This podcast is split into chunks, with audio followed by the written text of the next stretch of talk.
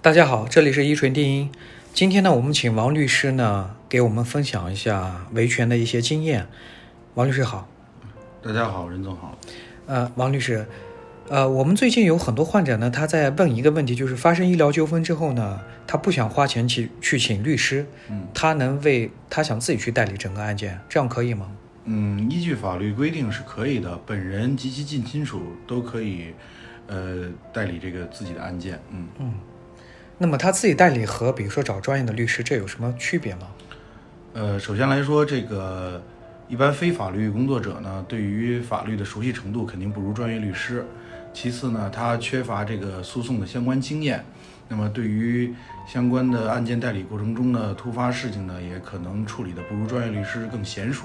嗯所以呢，在自己代理的过程中呢，呃，除非准备的特别确实充分，那么有可能起不到专业律师代理的相关的效果。哦啊、那这样确实自己代理也好处呢，就是不需要花律师费了，嗯，对吗？是的，嗯。但是不好的地方呢，就是他确实没有咱们律师这么专业啊，可能对在整个过程中会有一些失误或者是不专业的地方，导致整个案件败诉。嗯，是的，嗯，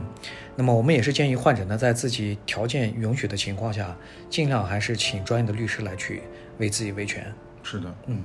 好的，那我们今天节目就到这里，我们下期再见。